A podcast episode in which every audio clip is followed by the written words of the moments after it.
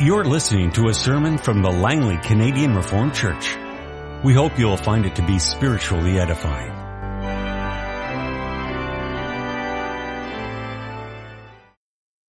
Let's open our Bibles together this afternoon. We turn first of all to the Gospel of John, chapter 1, the verses 1 to 13.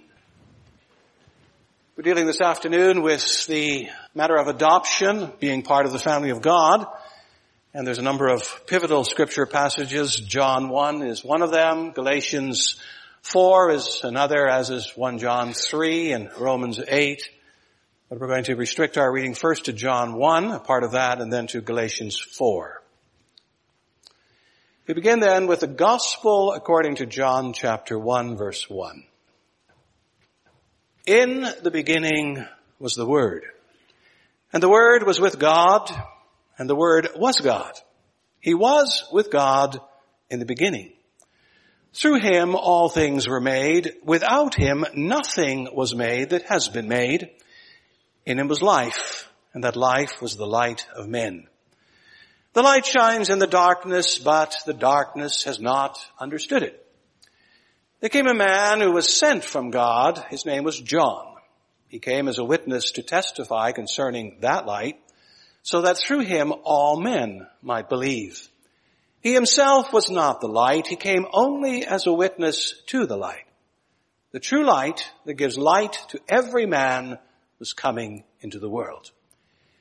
He was in the world, and though the world was made through him, the world did not recognize him.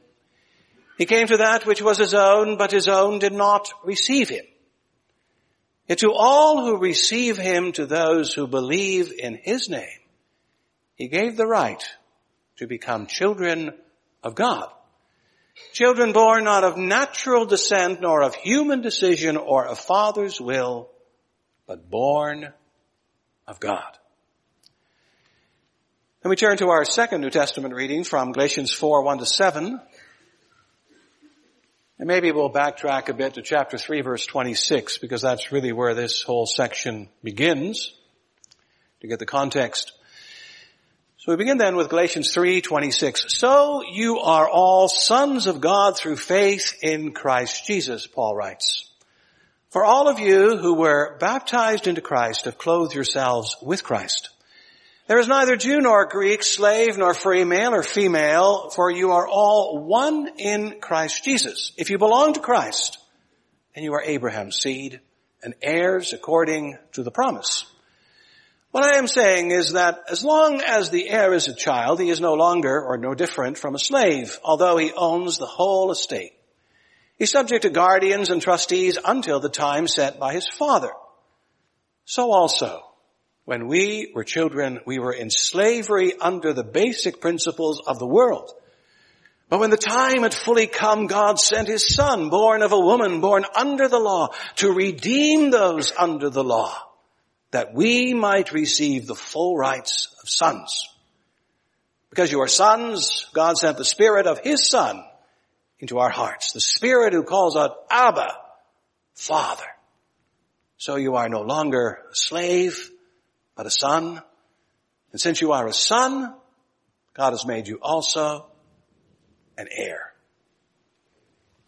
Preached to you this afternoon from the Word of our God as the church confesses and summarizes this in the first part of Lord's Day 13, question and answer 33.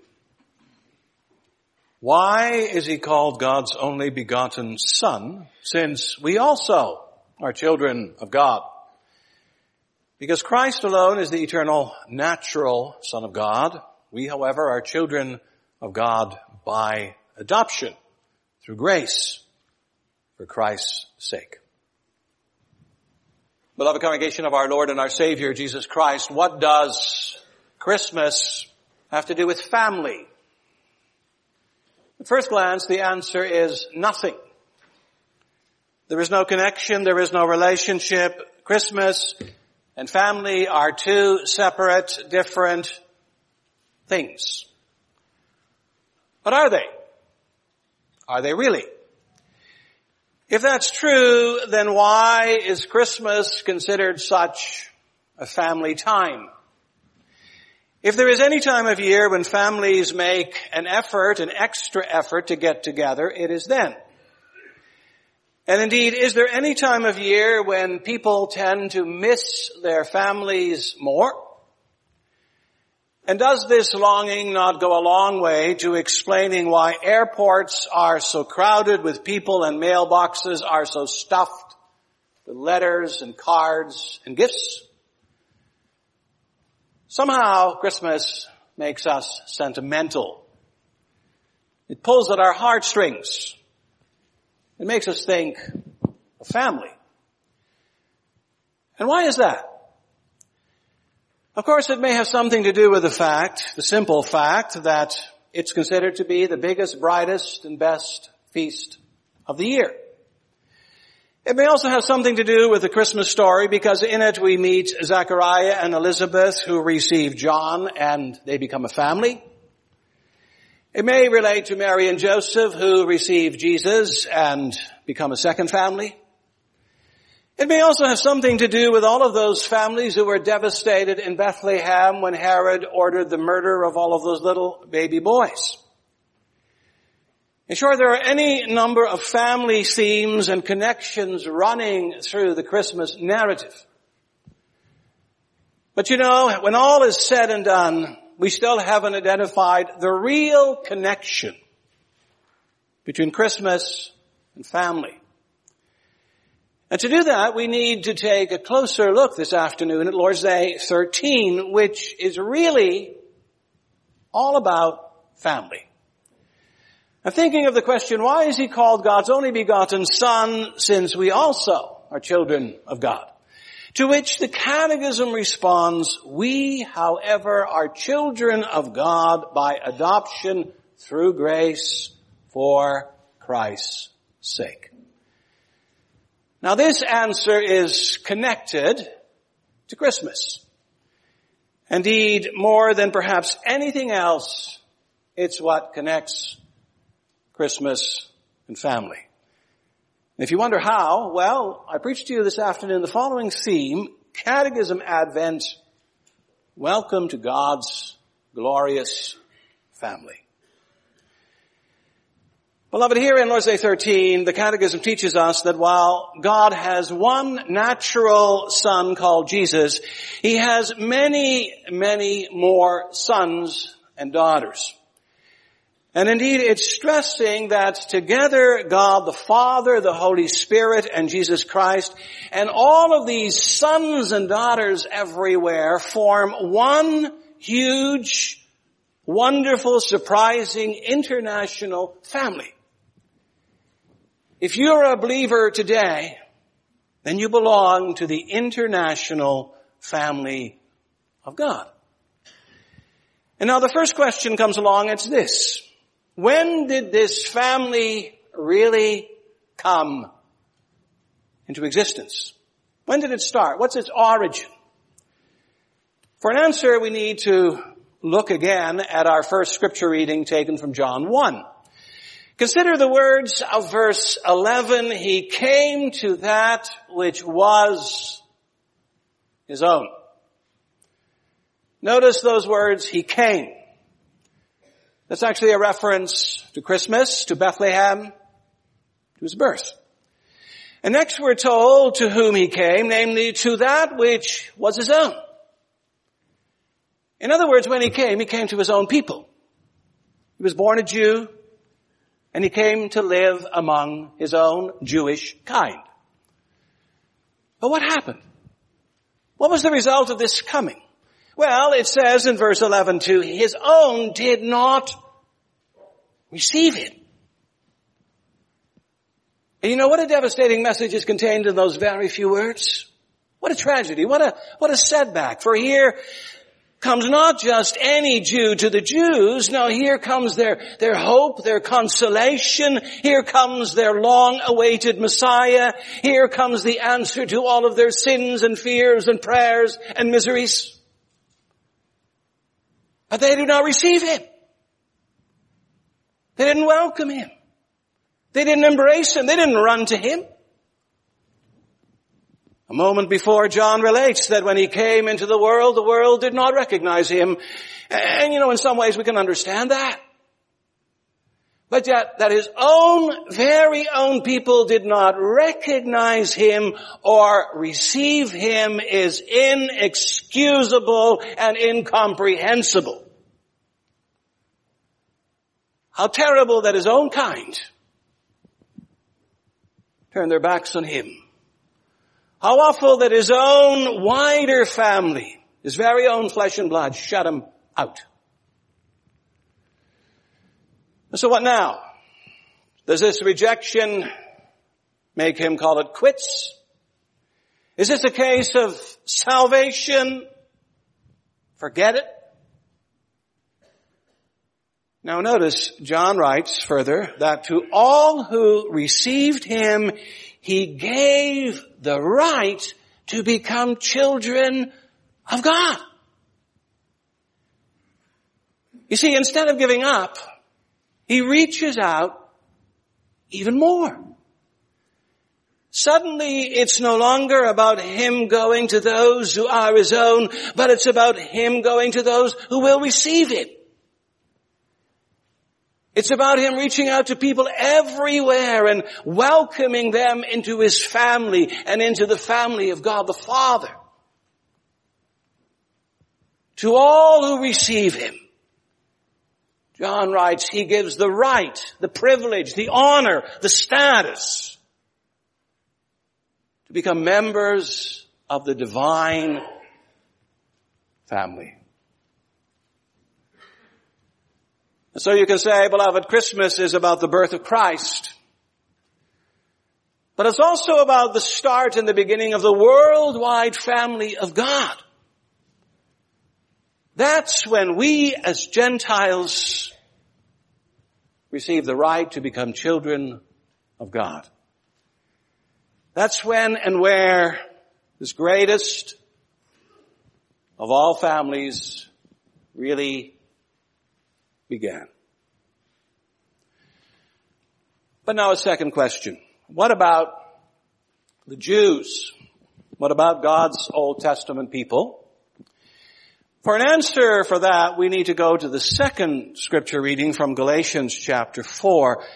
And you know, there Paul writes, and it's worth looking at again. He writes, what I'm saying is that as long as the, heir is a child, he is no different from a slave. Although he owns the whole estate. He's subject to guardians and trustees until the time set by his father. And so also when, when we were children, we were in slavery under the basic principles of the world. But when the time had fully come, God sent His Son, born of woman, born under the law, to redeem those under the law that we might receive the full rights of sons. Now what does all of that mean? It's a bit convoluted, right? Well again, you can easily tell it's actually all about family. Words like heir, child, estate, guardian, trustees, rights, sons, give it all away. But what is the apostle Paul really saying? Well, for openers, you need to keep in mind that here he is writing to his fellow countrymen, to Jews, but then to Jews who have become Christians. And he's writing to them about their status. Actually, he's writing to them about their change of status. And indeed, he's telling them that Christmas or the birth and the coming of Jesus Christ has fully and radically affected them and their situation as well. Look at what they were before. Before the time had fully come, before Christ was born of woman, before he came, back in the days of the Old Testament, Paul writes, you are all a bunch of minors. You're all underage. You may have been sons and daughters of God, but, but you had to listen to all those trustees and all those guardians. And you know, in some ways, Paul says you weren't any different than a slave. You were an heir in waiting. Why still today it can sometimes be that way. You may be the heir to a great title. But as long as you have not reached the age of maturity or majority, or the time set by your father to take over, you are a little more than a servant. I'm sure that if he could speak openly and from the heart, Prince Charles would express the same sentiments. He's an heir in waiting. He's waiting for a mother to die who doesn't show any propensity to die. He's waiting for a throne. And, and all the while that he's waiting, he's in limbo. And in a sense, he has to do as he's told by mom. And the same goes for someone who is supposed to inherit a vast fortune at the age of 30. Before that date, they live under budgets and restrictions and limitations and conditions and regulations. And all in all, it makes for a very frustrating business. And that, Paul writes, pretty well sums up the position of the Jews and the believers in the Old Testament. They were mostly frustrated heirs and waiting. But waiting for what? Waiting for the time to fully come. Waiting for God. Waiting for God to send His Son. Waiting for Christmas. And now at last, finally writes Paul, the time did come. God sent his son in the fullness of time. Born of woman, born under the law.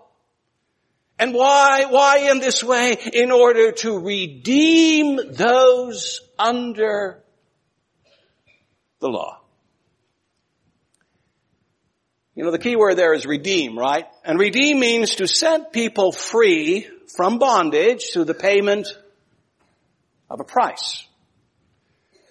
And what's the price? How much did he pay? Well, you can read that in the next question and answer of the catechism. He, he pays with his blood, with, with his life. He doesn't pay with silver or with gold. No, it's with blood, precious blood, the precious blood of the Son of God. And what does that blood do? That blood liberates. It redeems, it sets free. And so beloved, it's thanks to the birth and the coming of Jesus Christ and thanks also to His life and death that these Old Testament believers receive their full rights finally as sons. And thanks to the work of the same Son of God, we as Gentiles receive our rights as well. Today, Jews and Gentiles receive their full rights as sons and daughters of God. And you know what that means? Practically speaking, it means if you're a Jew, no more trips to the temple, no more expensive, time-consuming trips to Jerusalem, no more spilt blood, no more costly animal sacrifices, no more legal hoops to jump through, no more priests to go through in order to get to God. No more you can eat this but you can't eat that or that or that. You're now sons and daughters. You can now live as God's free sons and daughters, as his children. But all the while realize, realize what your new status and freedom cost. Never forget that it took blood to purchase your freedom. Human blood, divine blood, messianic blood. The Father paid a lot. You and I together, we cost Him the life of His one and only begotten Son. The Son paid a lot. You and I together cost Him His name, His honor, His life, His health, His reputation, His peace. Our sonship, in other words, was not cheap. Our full rights came as great cost to God the Father and God the Son. And So we've seen a little bit about when we became children of God and what it means to be children of God, but you may also be asking about the where. In other words, just where does the heart and the center of this sonship lie? Paul writes that it lies in this. Because you are sons, God sent the Spirit of His Son into our hearts, the Spirit who calls out, Abba, Father. Elsewhere, you know, he writes pretty much the same thing. If you look at Romans 8 verse 15, he says, For you did not receive a spirit that makes you a slave again to fear, but you have received the spirit of sonship, and by him we cry, Abba, Father. So the question may be asked, what is now the clearest sign or indication of our new status? Where does the proof lie that we have received full rights as sons and daughters of God? Think about that for a moment. Where does the proof, where does the indication lie? You know, for some people it's rather clear. You and I know the moment Prince Charles gets a royal crown put on his head, he becomes king. The moment that the son receives the keys to the estate, he's arrived. What about us? What proves that we have arrived. Does it have something to do with how we look? Does it have something to do with how we talk or walk or dress or spend or what we drive or live in or holiday to? The answers are all no, no, no, no. But rather, beloved, realize this. The proof of our sonship, says Paul, is in are praying. And the key is to be found in that expression, Abba, Father. In other words, true sons and daughters know that they have entered into this wonderful, glorious relationship. Their prayers make that obvious. Because their prayers have an address. They rise to the great and majestic Father in heaven. They're not inward, they're not outward, no, they're always upward. Their eyes are up, their words are up, their hearts are up, everything is up to our Father in heaven. And not only do their prayers have an address, they also have content.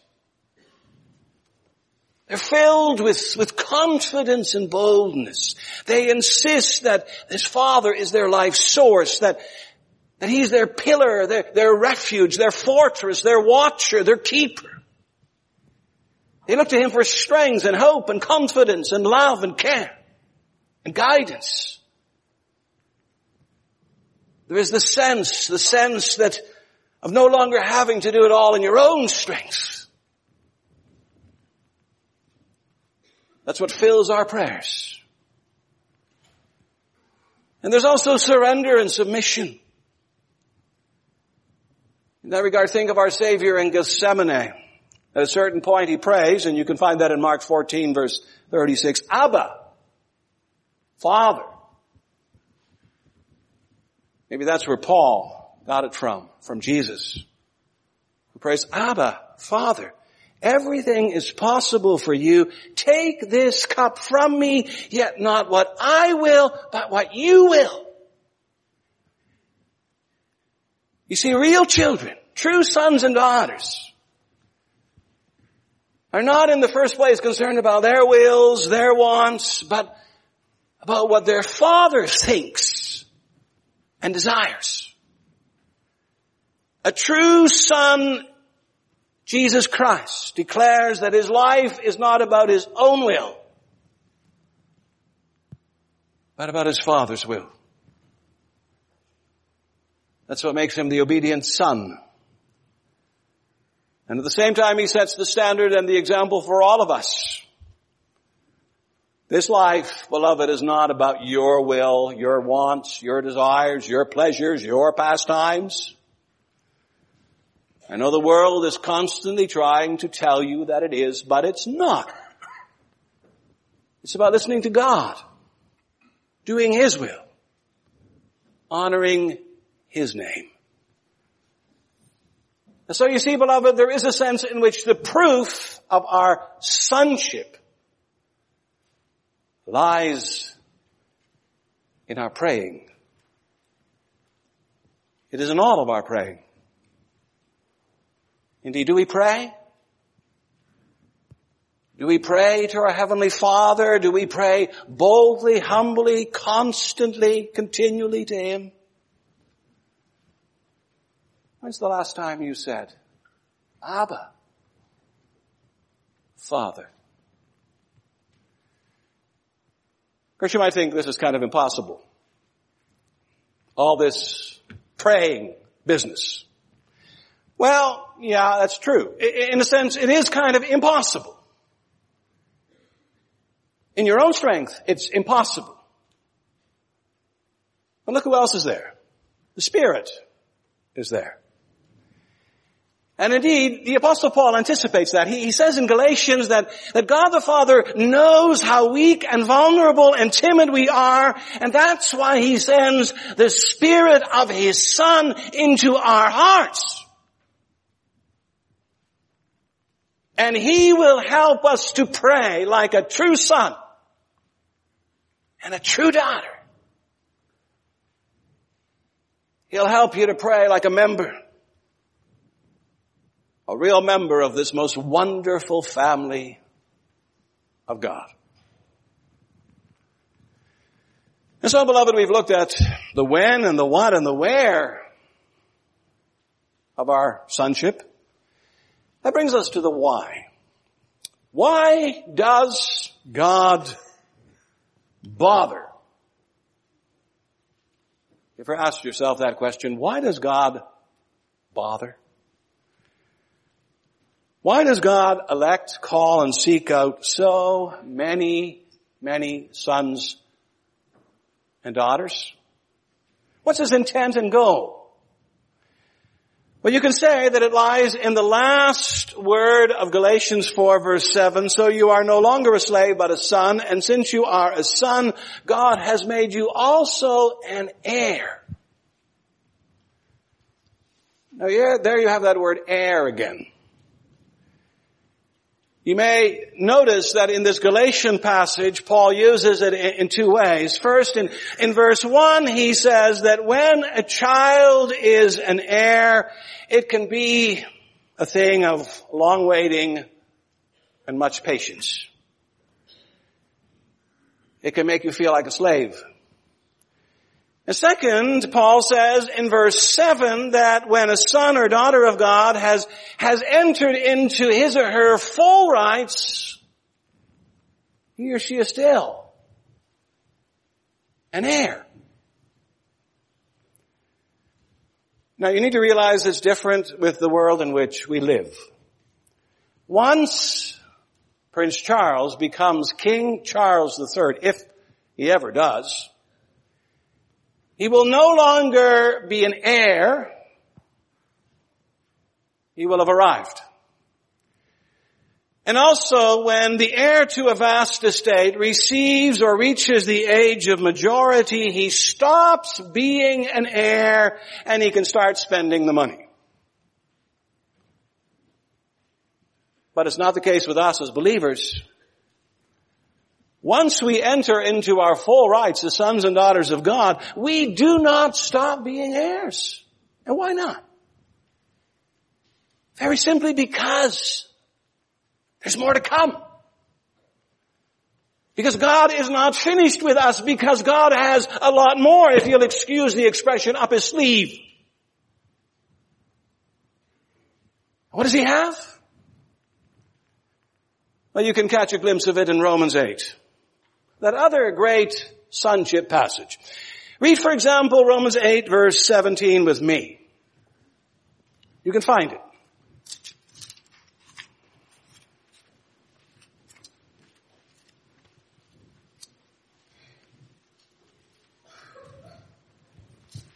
Page 1757. Romans 8 verse 17. Now, if we are children, then we are heirs. Heirs of God and co-heirs with Christ, if indeed we share in His sufferings in order that we may also share in His glory. You know, here the apostle Paul approaches this matter from another angle. And he says that with children of God as, as full rights, we are still heirs. But how can we still be heirs, you may wonder, what more is there? Well, there is this, beloved. There's the glorious world to come. There is the new heaven and the new earth to explore and experience. There is the new Jerusalem to discover. There is an eternal future filled with joy and glory and wonder. It's an only when that future arrives in all of its fullness will our sonship come to its final expression. Only then will we cease to be heirs. For then the heirs will have entered into the complete splendor of their perfect inheritance. On that day, our Father in heaven will repeat what the father of the prodigal son said to the older brother. My son, you're always with me, and everything I have is yours. Yes, one day everything that God has in store for us will be ours. No more waiting. No more guessing. No more speculating. Instead, there will be complete and utter enjoyment. And then, at last, we will really, really know what it means to be an heir, a son or a daughter of God, a co-heir with Jesus Christ. But remember one, one little more, but very crucial, essential thing. And what's that? Well, it's the how of this sonship. Just how do we become and how do we remain children of God? Sons of the Heavenly Father, heirs of life eternal. Well, the answer, beloved, is actually embedded in, in a few words that you find in John 1, if you go back to it. And here's the whole verse, verse 12. Yet, and this is crucial, yet to all who receive Him, to those who believe in His name, he gave the right to become children of God. So what are those few essential critical words? In other words, to those who believed in His name. You see, receiving is all about believing.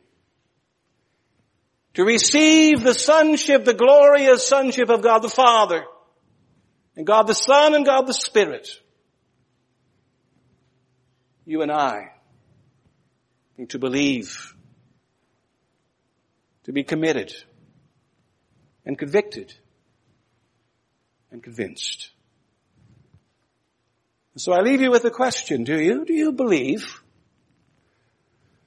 Maybe you say that's a silly question. Of course we believe. We wouldn't be here if we didn't believe. But, you know, sometimes we need to ask that silly question. Because at bottom it's not so silly at all. Do you believe? Are you here because you believe? You can be here because you got friends, you got family, or you think this is a neat way to get eternal life insurance, or whatever. But the heart of the matter is, do you believe? Believe in the only Son of God. If you believe, then I can say to you, enter into the joy of your Master and Father. Oh, and welcome to the family. Amen. This has been a sermon from the Langley Canadian Reformed Church. For more information, please visit us on the web at www.langleycanrc.org.